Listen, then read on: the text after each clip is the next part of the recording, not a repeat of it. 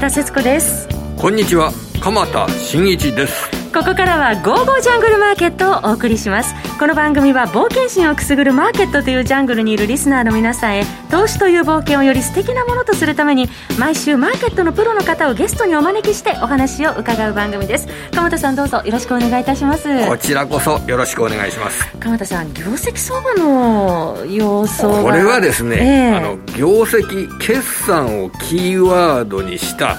トレーディングですね、はい、日本株の中で活きのいい動きをしている銘柄に対するトレーディングというような形なので、はい、まあいい決算発表したけれども動かない株は動かないんですよ。で良い決算発表して売買代金が膨れ上がって流動性が増して上がってるっていう株は買われるというような、はい、それが今足元で起こっている状況なんですよ。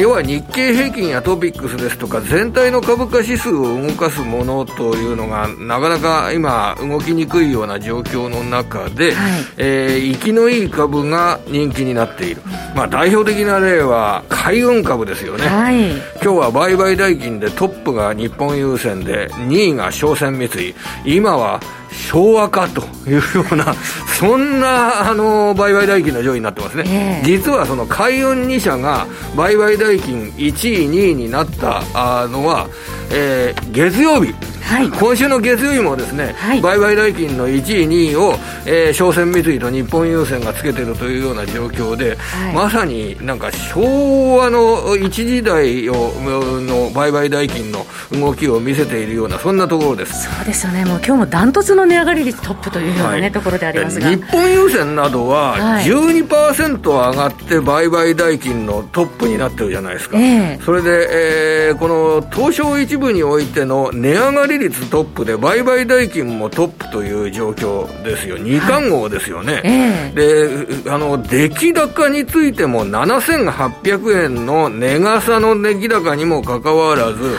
い、売買代金で出来高でも2位で1位が Z ホールディングス、はい、これ600円の株ですよ、はい、で日本郵船は7800円の株ですよ。それで出来高でも2位ですから、えー、えー、これは本当に、えーね、業績相場とかそういうちょっと次元じゃないような気がしますでしょ、はい、要は人気になっている株に対してトレーディング意識が盛り上がってるというようなそういう状況というふうに捉えてます。この後詳しくお話を伺ってまいります。そして本日もゲストの方お招きしております。この後ご紹介させていただきます。それでは早速進めてまいりましょう。この番組は投資家の英知を全ての人に投資コンテンツ e コマースを運営する「ゴゴジャン」の提供でお送りいたします。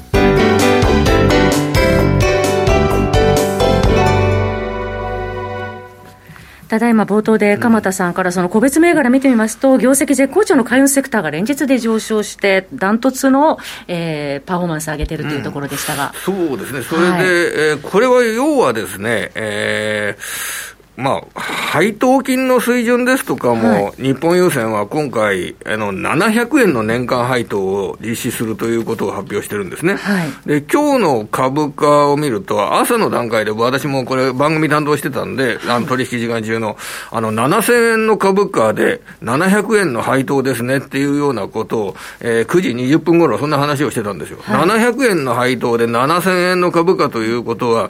仮に700円の配当が継続されるという状況になると、はい、配当金だけで10年間で、えー、投資した金額が回収できるっていうような、えー、でも素晴らしい結果になるわけですよ。はい、でも、そんなうまい話があるわけはない。で、これ、業績を押し上げてるのがコンテナの市況の急上昇という形なので、はい、コンテナの市況っていうのは物の動き、今、あの、物の動きを示しているものですよね。うん、で、中国からヨーロッパ、中国からアメリカに向けての物の動きが非常に活発なので、えー、コンテナの市況は上がってる。これいつも申し上げてることですけど、あの、商船三井なども言ってますけれども、こと消費が盛んになった場合、物の動きっていうのは鈍くなるんで、コンテナ市況は、えー、きっと下落するだろうと、先行きは下落するだろうというふうに、あの、海運会社の方でも見てる動きはあるんですよ。はい、で、そのコンテナが足りないと言っても、あの、サプライチェーンが、えー、良くなってくれば、これはまた戻ってくる。コンテナが戻ってくる時間も長、早くなってくるわけですから、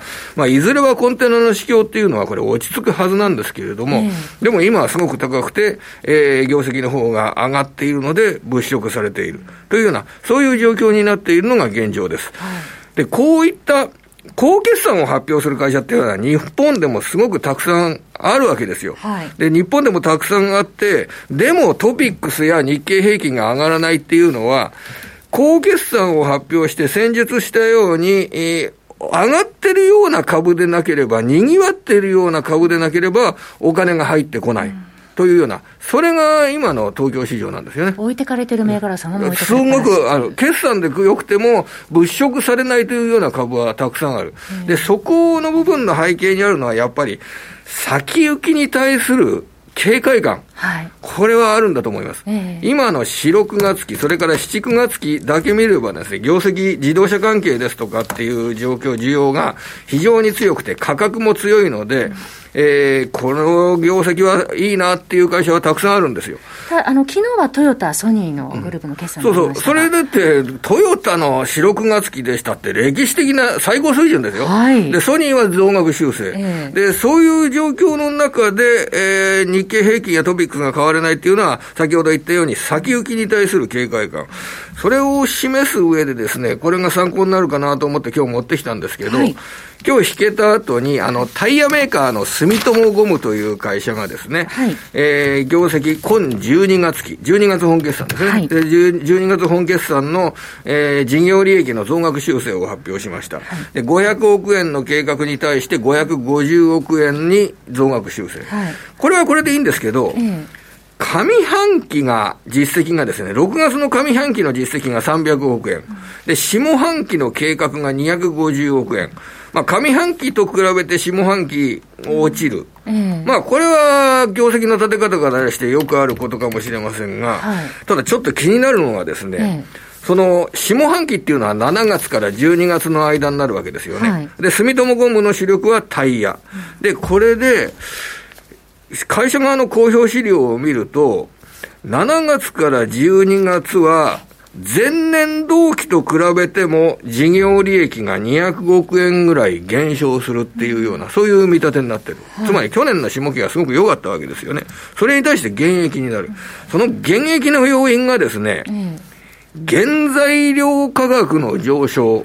これが267億円の減益要因になるんですって。この価格の高騰が響いてるんですね。下半期6か月だけで、天然ゴムですとかの価格が上がっているので、その下半期6か月だけでタイヤ関係を中心とした原材料の上昇が267億円の原材料の上昇が減益要因になる。で、それに対して、えー、原材料が上がってるから価格を上げるという形で価格の上昇効果が103億円。で、それでタイヤの数量なども増えるという形で、28億円の増益効果が発生するけれども、はい、その原材料の上昇効果の要因には、ちょっと勝てないというような形で、帳消しされちゃう。で下向きだけ見ると減益になるっていうような状況なんですよね。はい、だからやや今、あの商品相場の上昇ですとか、非常にこれ、メリットを受けるような会社もあります。あの化学セクターですとか、鉄鋼セクターですとか、はい、まあ、あの先日したあ海運市況ですとか、そういった価格上昇のメリットをフルに受けるような会社というのは、今の株式市場でも結構物色されやすいんですけれども、はい、実際のこの加工組み立て産業に属するような会社にとってみると、やや下半期のその原材料の上昇の傾向ですとかっていったものを注意しなければいけないかなという、そんな印象を持ってます。そのあたりも含めて、ちょっと下期の、あの、年末以降の、はい、年後半、10、12月以降の、えー、日本企業の利益動向などについて、えー、警戒している面があるのかなというふうな、僕はそんな受け止め方をしております。はい引き続きその決算内容を見極めながら、えー、戦略立てていきたいと思います。それではここからはゲストの方をお招きしてお送りします。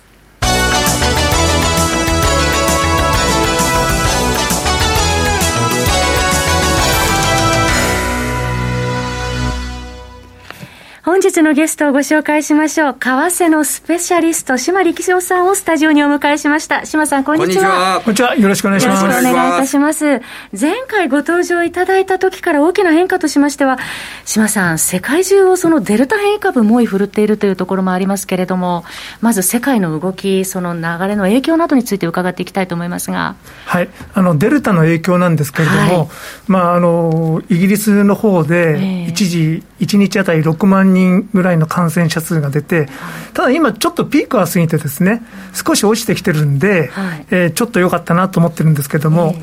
イスラエルとかアメリカとかの感染者数が伸びてきております。で、いろいろですね、デルタ株の特徴としまして、まあ、実はあのワクチン2回打った人でも、感染する、ブレイクスルー感染の方がいらっしゃると。ブレイクスルー感染というのは、打っても効かずにっていう、まあ、あの全員効かないわけじゃないんですが、えー、やっぱりあの、えー、普通のコロナですけど、だと95%という、あのー確率で予防できるんですけども、はい、それが80だったり、85だったり、75なのかわからないですけれども、ちょっと落ちてるということがありまして、あのーマサチューセッツのでクラスターが発生したときに、そこで感染者が4分の3がですね、えーと、すでに2回接種した人たちだったのに、えー、感染してしまうと、えー、クラスターが発生したと。それとですね、あの、ビクーバイオっていうんですかね、はい、えー、ワクチンを打ってるにもかかわらず、あの、発症しないんですけれども、鼻の中にですね、あの、その菌が、あ菌じゃないんです、あのウイルスなんですけれども、はいついて、そのあの感染者の方と同じウイルス量だと、えー、でですから、ワクチンを打っても、実は他人に感染させるんじゃないかとか、うそういう話が出てきておりますので、はい、今後の推移を見守りたいなと思っているところです。ここまでマーケットとしては、ワクチン接種で元の世界に戻るっていうのをかなり見ていたっていう向きあったと思うんですが。そうなんですよ、あの秋頃にはもう普通になるという前提で動いてると思うんですね。でもまだあのまだマーケットはその前提の方が強いんだと思います。ええー、そういうふうに動いてるんですが、これから先の、まあ、やっぱりワクチン先行しているイギリスとか、アメリカとかの推移を見守っていきたいなと思っているところです。あのね、ワクチンというと、インフルエンザワクチンですとかって、毎年接種して、もう、これ、かかることってあるじゃないですか。えー、あのあの予予防率が低いんですよね。えー、それで、あのーまあ、初めてのこれ、経験というような形なので、そのワクチンを打っても、やっぱり、その他人に感染させないような形で、一人一人がその心構えをしっかり持って行動するというのが、これは一般的には言われていたことなので、うん、まあ、これ経、経済のことを考えると、これってすごく困ったことなんでしょうかね、これは。あの、まあ、ワクチンを打っても感染させることがあるというのは、やっぱり予想されてる部分があったかと思うんですけれども、これ、そうでもないわけでしょうかね、これ。いやー、その辺のところはちょっとよくわからないんですけれども、えー、あの、多くの国は、おそらくイギリスと同じように、うんワクチンさえ打っていれば、うん、あの重症化しないので、おそらく、まあ、あのワクチン接種を前提にあの元の世界に戻したいんだとは思います、うん、けれども、それがうまくいくかどうかっていうところなんですかね。まあ、その中で今、アメリカの経済、現状はどのように捉えてらっしゃいますか、えーと、一時ほどの勢いはないですが、それでも非常に高い水準だとは思います。えー、好調は好調です。はいただその中で今、アメリカの長期金利が低下傾向にあるということは、これはどのように見たらいいんでしょうか？いや、ここが、あの、すごい多くの方の謎のようでして、ただ僕が思うにはですね、やっぱり長期金利がここまで下がるというのは、一つにはまあ、ポジションが傾いてたっていうこともあるんだとは思うんですが、やっぱりマーケットはですね、一部では、これから先、思ってた通りに元の世界には戻らないと、えー、ずっとインフレ率がまた低くなる世界に戻るんだっていうことを、あのアメリカの長期金利のマーケットが予想してるんじゃないかなとは思います。そうすると、あの経済ですとかっていったものは良くなっていっても、まあ、売上高ですとか GDP ですとかは上がって雇用も改善するっていうような状態が続いたとしても、従来よりもアメリカの長期金利っていうのは低い水準で推移するというふうな、そういう考え方を取った方がいいわけでしょうかね、これ。えーと、まず需給の面から見て、やっぱりそういうあの非常に需要が強いので、えー、ちょっとこのあたり、どう説明していいのかわからないんですけれども、あのやっぱりアメリカにすごい資金が集まってるんだと思います、株にも、株に流入する資金も今は多額です、こんな高いところにあるのに、すごい流入してます。それと同時に、やっぱりあの決まった金利で運用しないといけない金額もあるわけでして、そうしたお金がですね、同時に、FRB もその債券を購入してるわけで、まあ、あの今、アメリカは今年7%の成長ですよね、それでインフレ率も高いと言ってますんで、名目成長率、もしかしたら10%ぐらいの世界なんですね。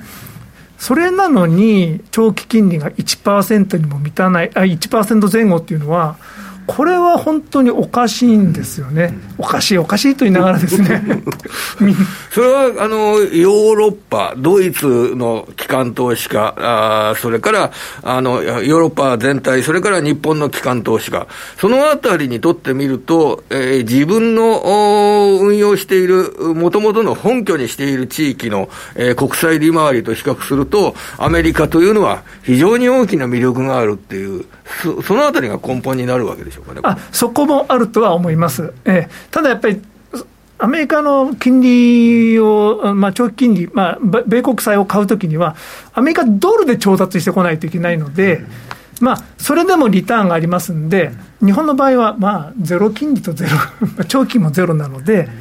ただ日本の投資家からあの目立って購入が進んでるかというと、そういうこともあんまり見えないんですよね。そうなんですね、えー、でこのあたりで、そう、島さんの得意のこの、あの、専門であります、その、為替、通貨の取引というような形のアイディアをいただきたいんですけれども、そのアメリカの長期金利の動向を踏まえながら、ドルというのはこれからどんなふうに考えていけばいいんでしょうかね。えっと、金利の面から言いますと、すごく魅力があるわけじゃないんですが、あの、ヨーロッパはマイナスですし、日本はずっとゼロ、まあ、これから先も見渡す限りゼロっていうことになりそうなんですね。えー、そういう意味では若干金利のあるあのアメリカは、まあ、ちょっと魅力的に見れるということと、あのちょっと短期の動きはですね、あの8月は割とアノマリー的に円高になったりとか、うん、そういうこともあるんですけれども、うん、えー、最近、いやその金利はどっちみちどこもゼロに近いものであって、運用の運用先がどこかっていうと、どうしても米国株になるんですね。で、あの、配当も高いですし、えー、そういう意味、あのまたあのアメリカの会社、もう安心感あるじゃないですか、世界的な大企業で、とても潰れそうもないし、でも配当結構高く、3%、4%とあるわけじゃないですか、そういうところが運用の基準になってきますんで、えー、少々レベルが高いとか、そういうこと関係なしに継続的にな資金が流れ始めてるような感じがします。そうなると、目先はちょっと僕はあんまりドル強くなるとは思ってないんですけども、さ長期的に見てドルはどうかって言われると、強いかなと。うんそのアメリカの資産に、えー、投資をするというような、その姿勢を取る世界中の投資家が存在すると、それはドル買い需要につながるということが、まあ、これは規模がでかいんでしょうね、まあ、あの実そね実需ですよね、それは。え実需でもあります。あの昔はですね、アメリカの株っていうのは、まあ、昔、30年ほど前考えますと、あのダウが3000ドル台だとか、4000ドル台だったわけじゃないですか、今、3万5000ですから、はい、10倍になってるわけですよ、はいはい、あの簡単に言いますと。えー、えっと、でも為替マーケットの規模は10倍になってるかっていうと、そういうこともないですので、あのアメリカの資産市場、株価の動きが本当に他に影響を及ぼすことが大きくなってきております。で、えー、アメリカに投資したお金が、ドルから他に出るってこともだんだんなくなってきてるんですね。あのドルに滞留している、あのアメリカはなんていうんですか、もう資金をどんどんどんどん吸収してですね、まあ、これから先も一人ドルにしたものを売る必要性というのがないわけなんですね、そうあもう感じられなくなってきたっていうところですかね。なんか世界の人々がなんかアメリカで暮らし始めているというような、そういうような。まあ、あの、世界全体がアメリカになってる感じですよね。あの、アメリカの企業は世界中でビジネスしてますんで、えー、別にアメリカの GDP にこだわる人もないんですよね。あの、アメリカの時価総額50兆ドル超えてきましたけど、これ GDP の250%ぐらいになります。バフェット指数みたいなことを言い出すと、全然もう割高も割高なんですが、まあ、世界全体、アメリカってことですかね。うん、で、えー、ドル円の取引でいうと、もう、ちょっとこれも本当に、あの、生意気なこと言ったら申し訳ございません。あの、謝りますけれども、なんか正直言うと、ドル円の相場を今手がけて、そんな、こう、どっちかにかけて儲かるというようなイメージがあんまり湧かないんですけれども、島さん、どういうふうにややりますか、これ。おっしゃる通りでしてですね。あの長い間動かないんですよね、で目先動くようにも見えないですし、あの昔、リスクオフの円高ってあったじゃないですか。はい。で何かあったときにこう、リグったお金が日本に戻ってくるってことがいっぱいあったんですけど、最近もう戻さなくなってきてますよね、えー、アメリカに置いたまま、日本経済もアメリカの安心。はい、じゃあ、そのお話を伺うとですね、これから結構、日本人にとって悪質な円高、